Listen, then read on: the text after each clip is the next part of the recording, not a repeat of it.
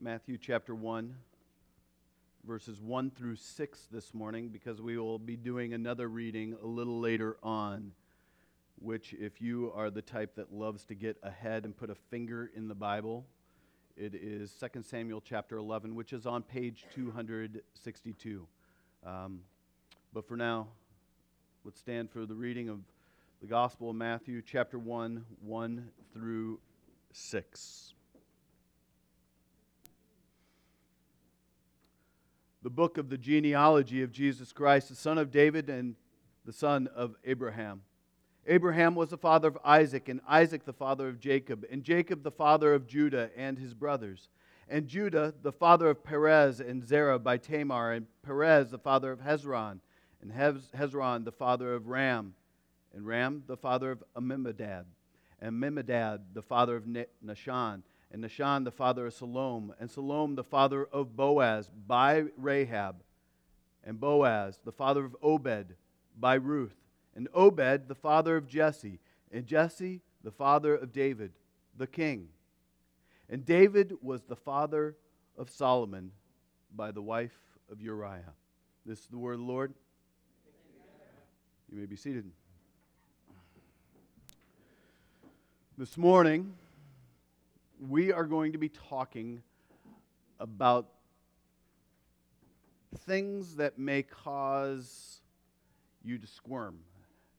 Um, it's going to be, for some people, it might even, I might need to kind of put out a trigger warning that, man, there's going to be some emotional things, or you're going to go, why are we talking about this?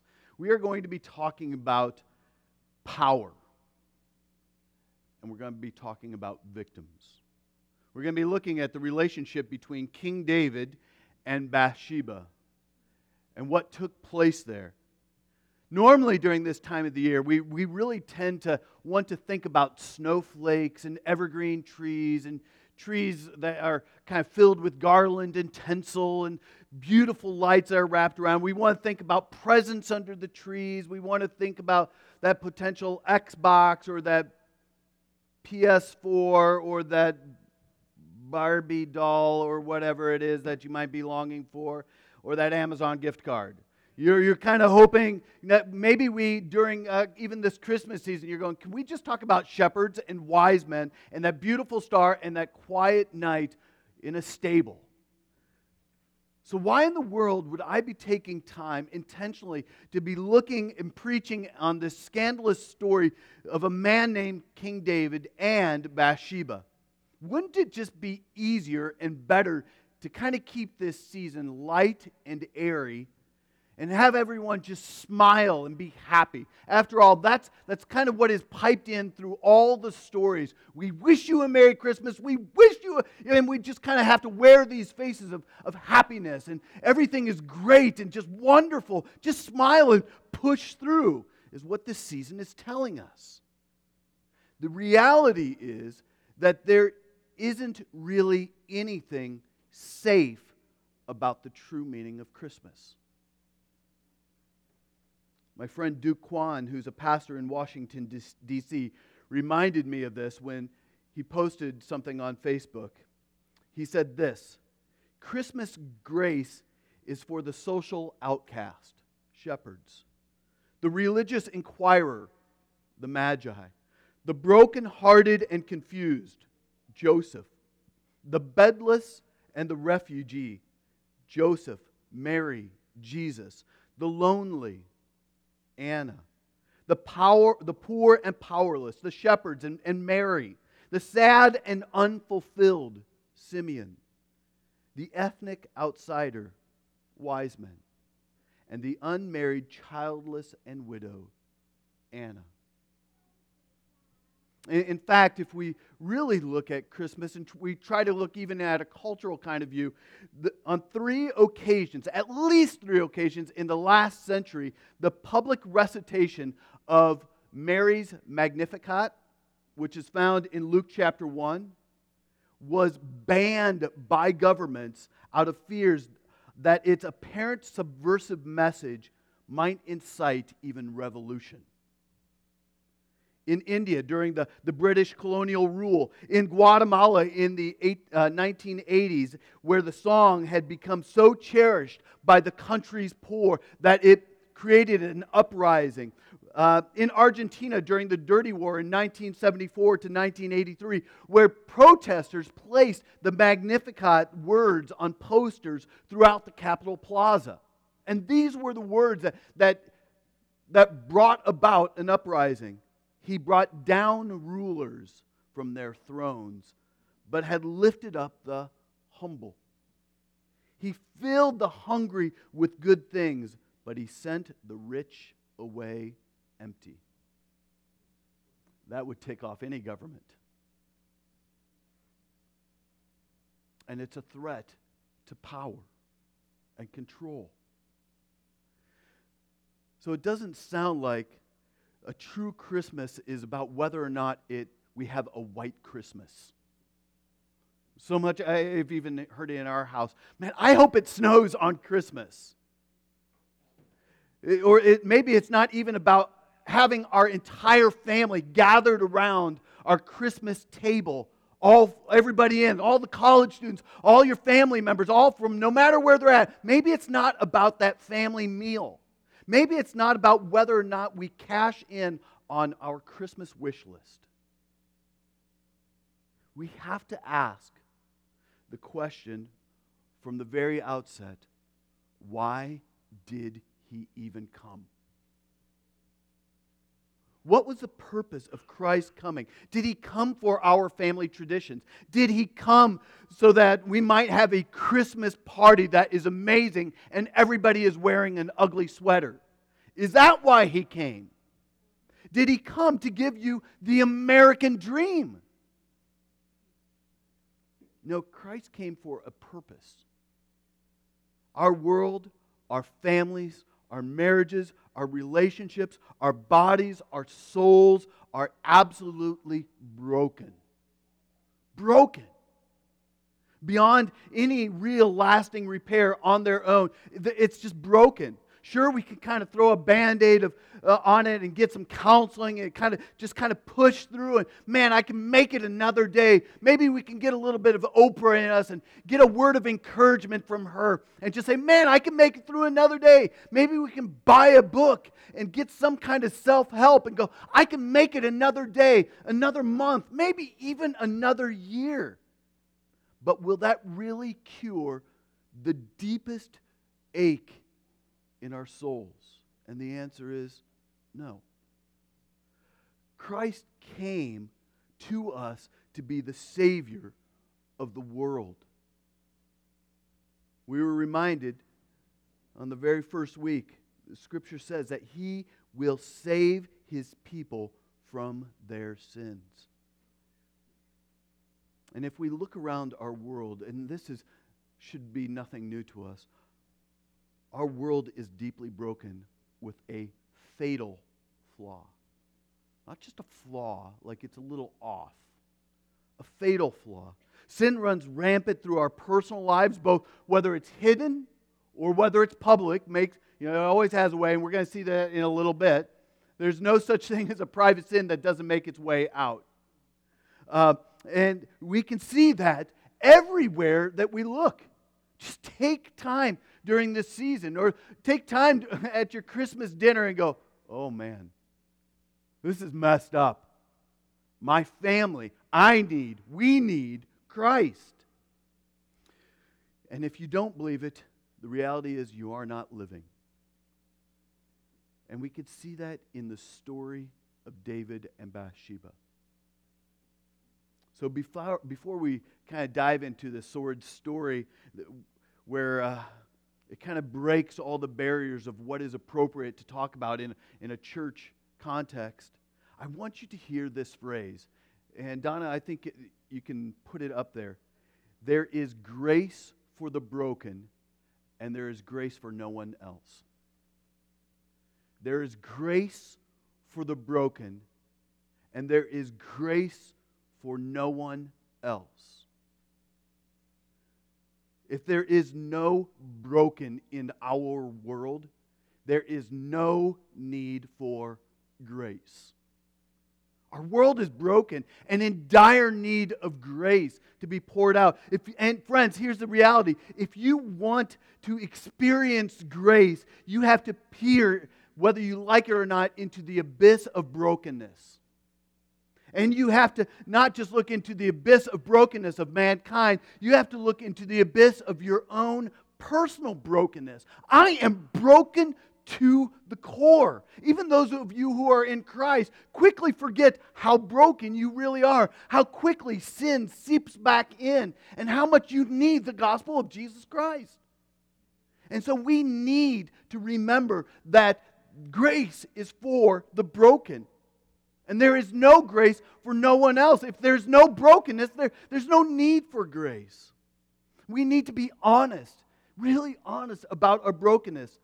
Brokenness, whether it's created by our own stupidity, our selfishness, our greed, our lust,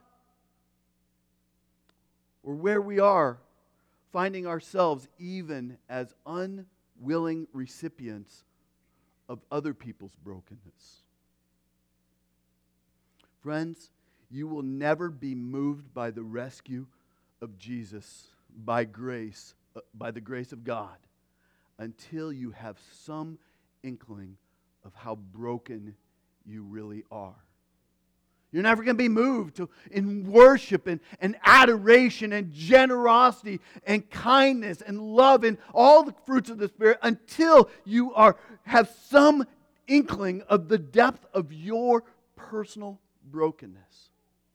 So as we look into 2 Samuel chapter 11, we need to remember that there is grace for the broken and there is grace for no one else, even in the midst of this story. Remember that the story of David and Bathsheba is not even just a unique story, a one time story outside of our time. These, this is a story, if we're honest, it, it is our story on one level or another.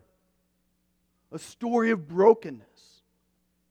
And we know people like this, or we are people like this. And honestly, if we read through 2 Samuel chapter 11, our jaw should, should drop, our heart should ache, because the reality is King David was no saint. I grew up thinking this guy is the guy to emulate. Be like David. You know, after all, he was the guy who was able to play some pretty sexy classical music that would console the soul of the mad king Saul.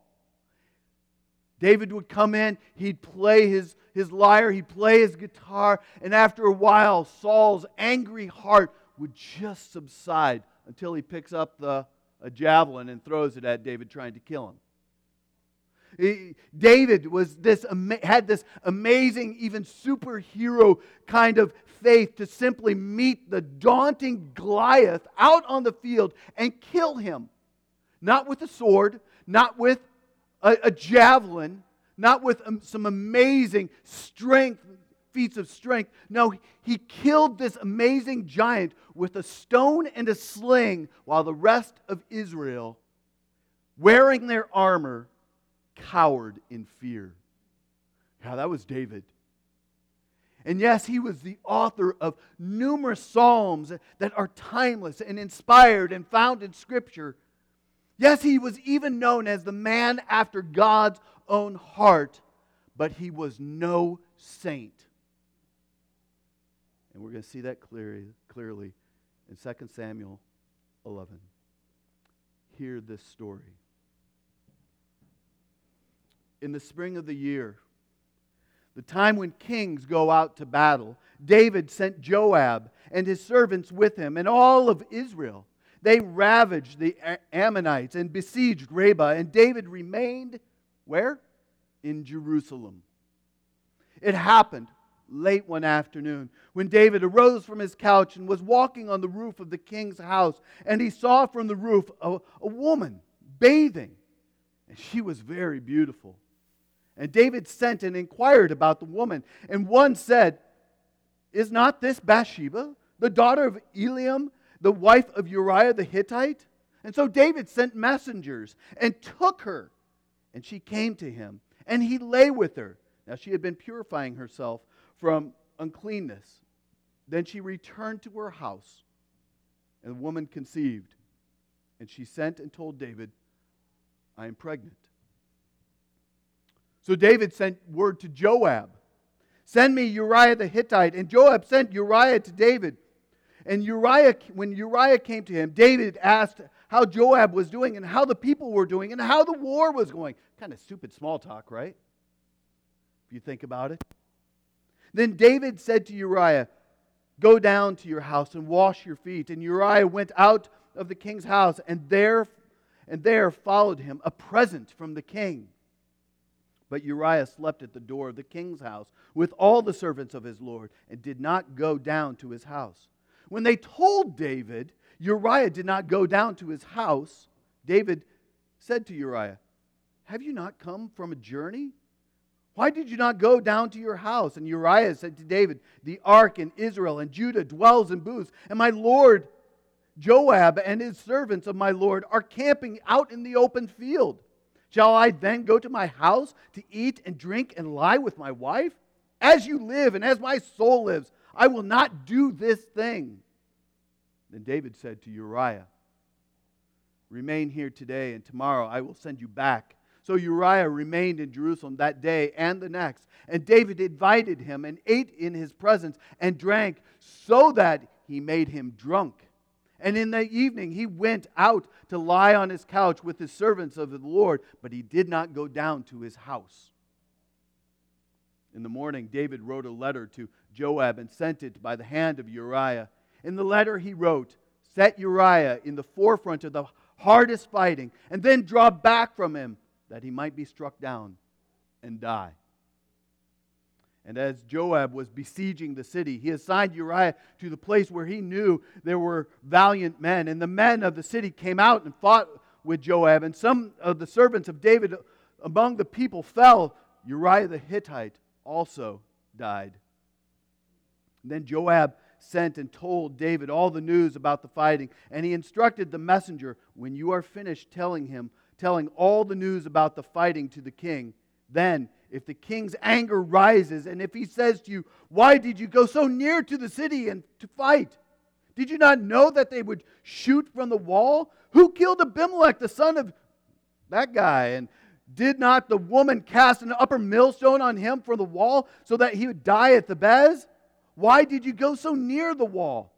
Then you shall say, Your servant Uriah the Hittite is dead also.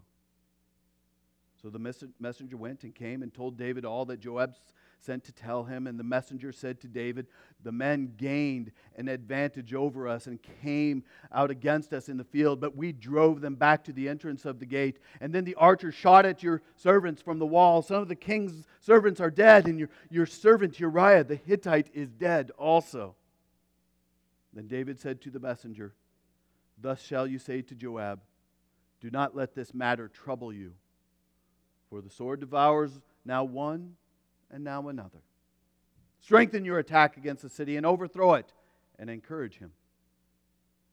When the wife of Uriah heard that Uriah, her husband, was dead, she lamented over her husband. And when the mourning was over, David sent and brought her to his house. And she became his wife and bore him a son. But the thing that David had done displeased the Lord. Merry Christmas. I want you to be able to see our need for grace. In this story, we're going to be looking at, at David's sin, but we're also going to be looking at Bathsheba's pain. I want you to see in David's brokenness that there is a progression of enticement and a progression of power. You can see in verses 2 Samuel 11 and verses 2, 3, and 4 that there, the main verbs are he saw, he sent for, he took, and he lay. Those are four very powerful progression kind of words. It always starts somewhere, right? And for, for David, it start with, started with he saw. One commentator that I, I love to read said, uh, It wasn't a sin for him to see Bathsheba, it was a sin for him to note that she was beautiful. So, somewhere from for him, the sin grew inside of him. It's somewhere from making a mental note that she was beautiful, that he crossed the line. He saw, he sent for, he laid with her. So those verses, it, there's a progression growing, growing in there.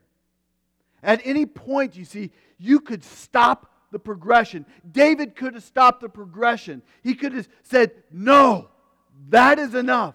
But it didn't stop. There's an advancement to sin. What happens is what James tells us in his first chapter. What happens is that he was lured and he was enticed by his own desire. Then, desire, when it is conceived, gives birth to sin. And when it is fully, fully grown, it brings forth death. It brings forth death. It begins with just a simple thought.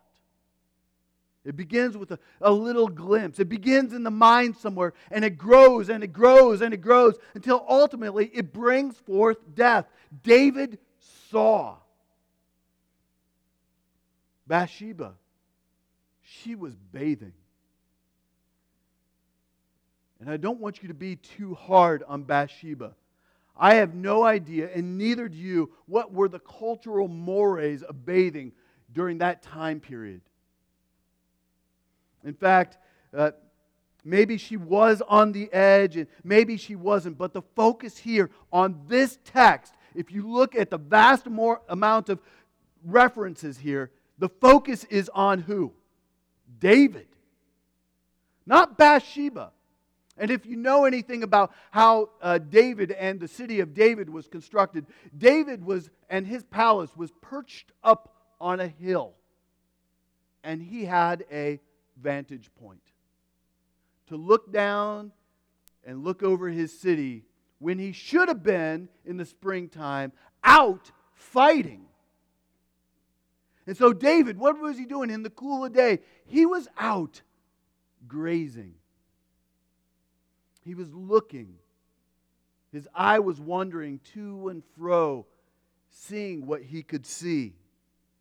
David saw, and in seeing, he lost his mind. And that's where sin always starts in the mind, as a thought. And as a thought, it is nourished and it is watered and it is promoted into growth. Every sin that we have starts in the mind. And we tend to nourish it, water it, promote it. His understanding, you see, no longer ruled his affections. He saw Bathsheba, and in seeing Bathsheba, he lost sight of God. He lost. And it, it, was like looking into the sun, something that I was always told as a kid never to do, right? But in, in, looking, he was, it was like looking into the sun. And that's, that, that was the beginning of sin. And that's what sin is like. You look at something and it kind of impregnates. And there's no pun intended here. It impregnates, it grows. There's a mental image. And no matter where you turn, that mental image, that desire will not go away. It's like looking at the sun and for a few minutes afterwards, all you can see is that white blotch in front of you. And he saw Bathsheba and he lost his sight of God. This is David who looked at the giant Goliath and with faith and with courage and tenacity, he entered into battle with him because he did not see Goliath. He saw God. And now everything has changed. Everything has changed. In this period of David's life, he lost sight of God. Sin is deceitful, power is destructive. When he saw Bathsheba, he didn't see sin, he saw beauty. He saw something desirable. And my friends, the seed of every known sin lies in our hearts. The seed of this sin lies in all of our hearts. And that is why we need the incarnation of Christ.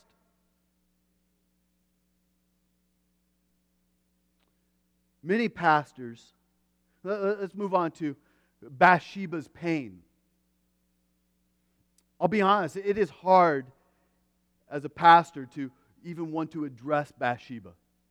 It's much easier to look at King David and his faults and get down on him and just say, Man, you jerk, this is rape. Full blown using your power and your authority to, to take something that is not yours and take it. That is what this is. So it's hard to talk about this subject to look into the eyes of this woman who is broken, who often gets a very bad rap, especially from pastors. Almost many evangelical sermons that I listen to on just 2 Samuel chapter 11, they get down on Bathsheba. In fact, she's often portrayed as a seductress who is putting herself out there for the whole world to see. And they are getting down on her. It was her immodesty that led David to commit such a terrible sin. The problem is, it was David who abused his power and took what was not his, that treated her as a commodity to be used and abused. And did you even see how he addressed the whole thing? He, he went to such lengths to exterminate the problem, Uriah. To the point where it wasn't just demoting Uriah, but orchestrating the death of Uriah. It, it led ultimately to murder. And if you go on to 2 Samuel chapter 11, you see how even Nathan, the prophet, said, you are the man. It, there was no blame whatsoever on Bathsheba. The blame was all on him. But if we could go back to Matthew chapter 1, I'm not sure if you caught it in chapter, uh, verse 6. There was something really unusual. Matthew, when writing this genealogy under the inspiration of the Holy Spirit, was very intentional. Uh, and we've done this for the past three or four weeks. We read through the whole thing. And he is very intentional about name after name after name, after very weird pronunciations of names. Why can't they just call him Bob and Rich and Nick and Ryan and Carol and give names like that? But gives them all names. But didn't it strike you unusual that Bathsheba is not specifically mentioned here by name? Maybe, maybe Matthew didn't like the fact that Uriah is a Hittite. Uh, he, he's a foreigner, he's outside the covenant people of God. That means that Bathsheba could have even, even been a foreigner herself or married poorly. But Tamar and Rahab were Canaanites and Ruth was a Moabite. So being a foreigner wasn't the issue here. Maybe Matthew is hesitant to use her name because she was such an atrocious sinner, right? Man, she did this. She was involved in a lot of sins. She was involved in maybe even a cover up. But compared to Tamar, this woman's a saint. And Tamar gets mentioned by name. So that's not the issue either. Rather, the issue here is one of relationship. Through marriage, Bathsheba rightly belonged to her husband, Uriah, the Hittite.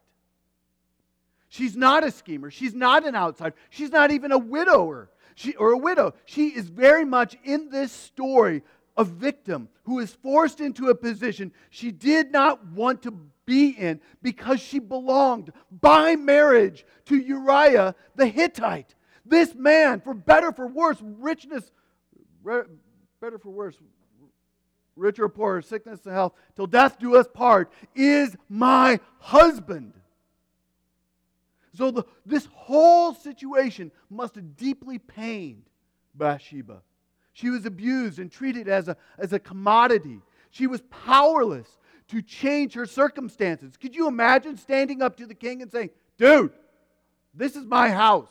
I will not go into your house. I will not go into your bedroom. That is asking for capital punishment. She, was, she, was, she would have even been afraid to have that conversation with her husband when he discovers that she is pregnant while he has gone off to war. And not only is she pregnant, she is pregnant by the king. She, she had her hands tied as the plot to kill her husband unfolded. She even mourned the death of the one that she loved. And then she watched, up close and personal, David get away scot free. Until 2 Samuel 12. This could not have been easy for her. She was used, abused, taken for granted. She was a commodity. She was probably wondering in the midst of all of this how does this, my situation, fit into God's plan? How does rape, abuse, power work into God's plan?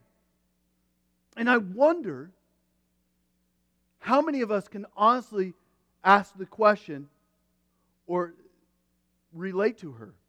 Does this relate to you? You've experienced it. Or maybe, maybe not you personally to the extent that she did. Maybe you know somebody very closely who can relate to this.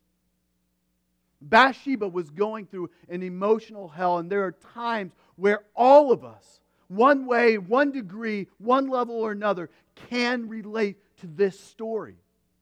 I know I can. Clearly. And for me, it goes all the way back to when I was a child. At the age of seven. Having a favorite uncle take advantage of me. Someone who had power and my respect, my love and my adoration. He was the favorite guy to hang around with. And at the age of seven, multiple times, I was sexually taken advantage of by someone in power. I, I was a victim at the hands of, of a person who neglected his duty to care, to protect, to love. I was taken it for granted by someone who had more than enough already. He didn't need me. As a young boy, I felt powerless to change any of the circumstances in those moments. And I also felt treated extremely unjustly by those who had the power to change. People who just swept it under the carpet and ignored. I understand Bathsheba. And to this day, it's, it, it's a mark in my story. Mm, definitely not on the highlight reel like we want Christmas to kind of be the stories of look at all this these great things that have happened in 2016. It's wonderful. Jesus has come. Part of my story is one of pain. But I always and we always need to remember how 2 Samuel 11 ends. When the wife of Uriah heard that Uriah, her husband, was dead, what did she do? She lamented. And we're going to be talking about lamenting in January and February.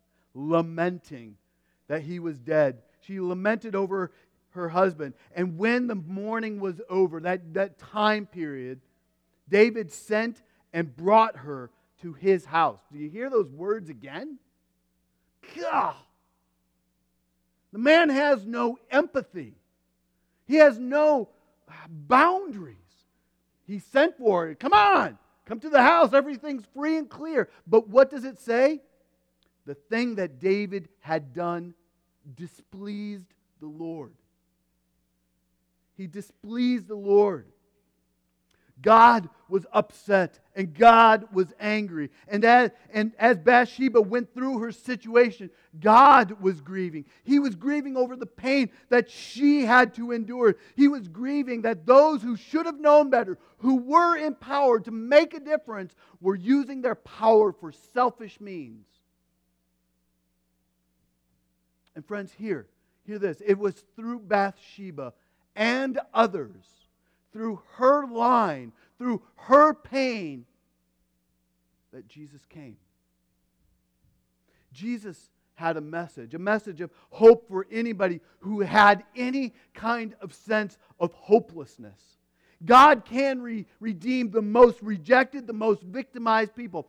The most blameworthy people can be redeemed because Jesus came out of that kind of a family. There's no evil too great that God cannot undo. There's no sin too big that God cannot forgive. And there's no wound, hear this, there's no wound too big that God cannot heal.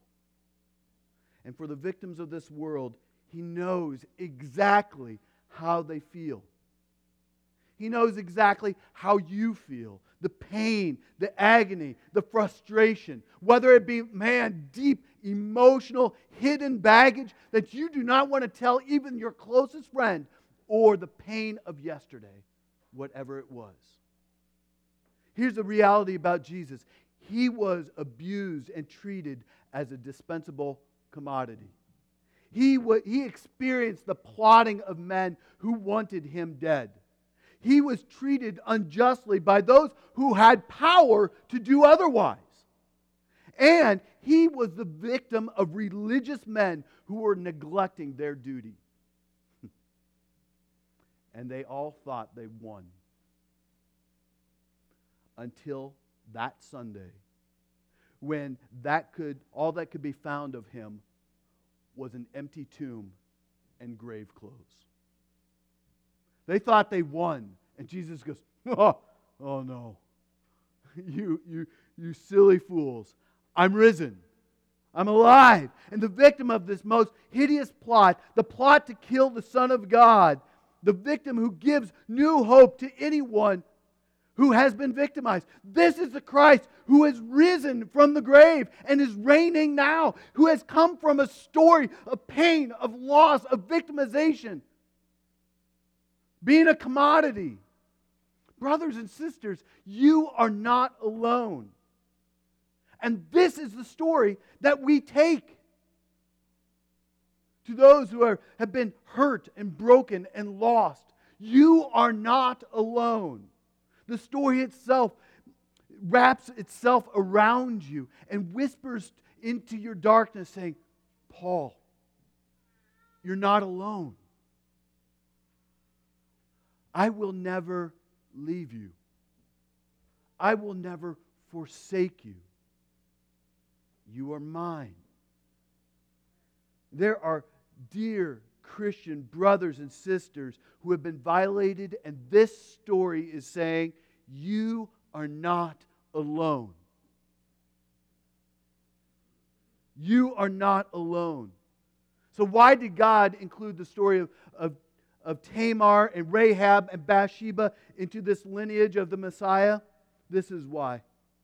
It is to illustrate that Jesus came to take away the shame of sin.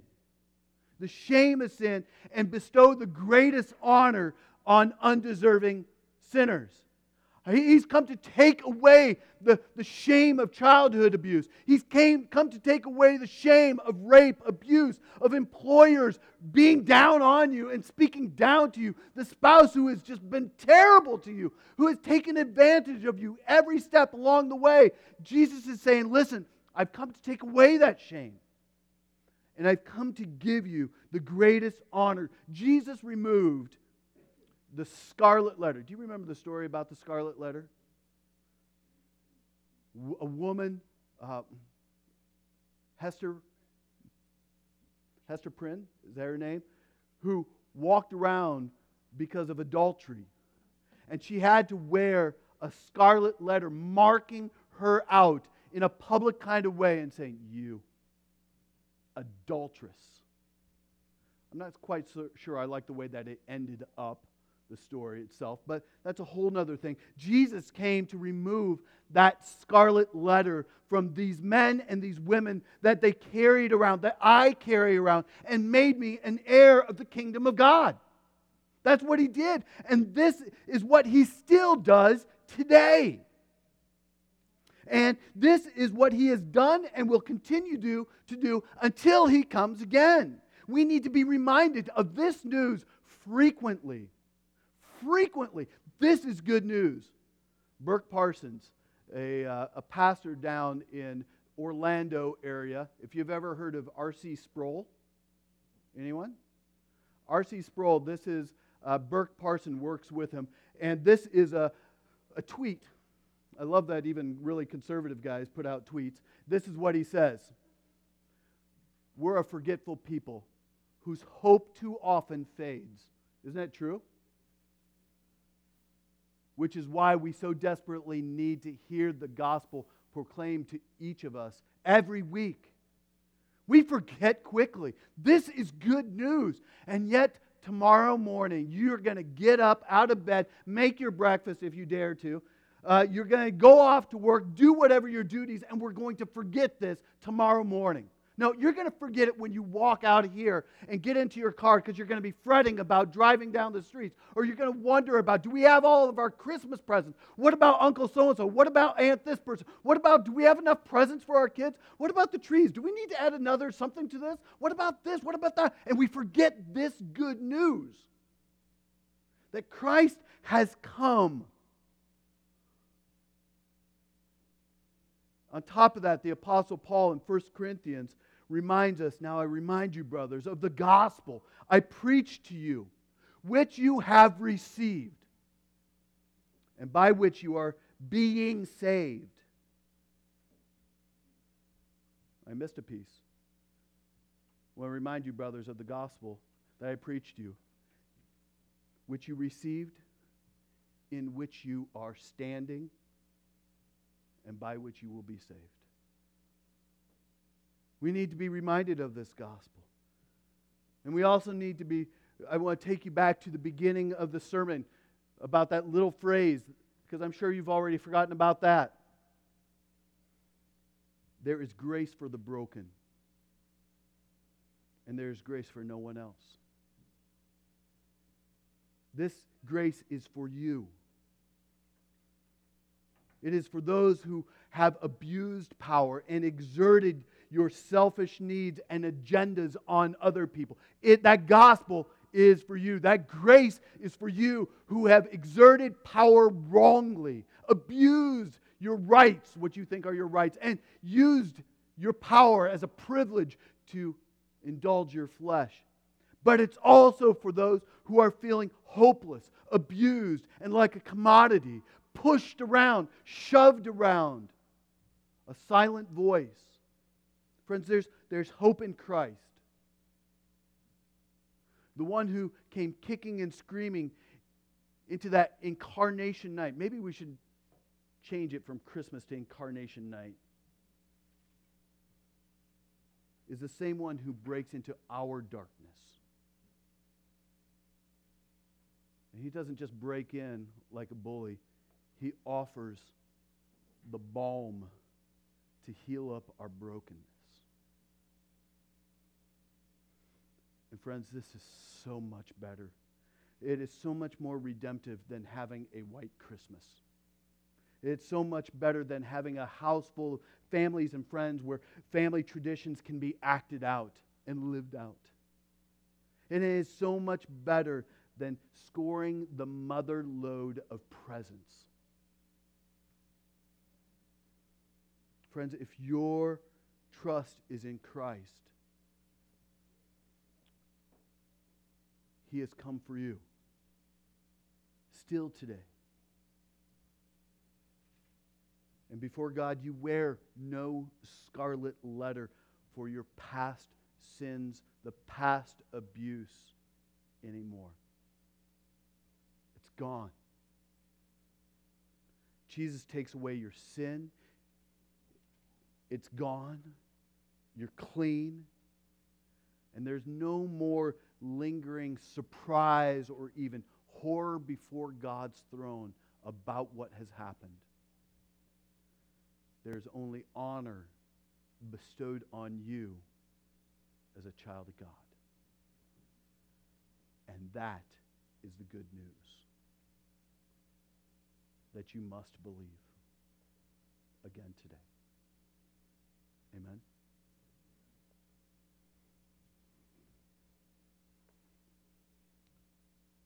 This is a story to be shared. It's not just for you here this morning. If you don't do anything with this story, it is pure neglect.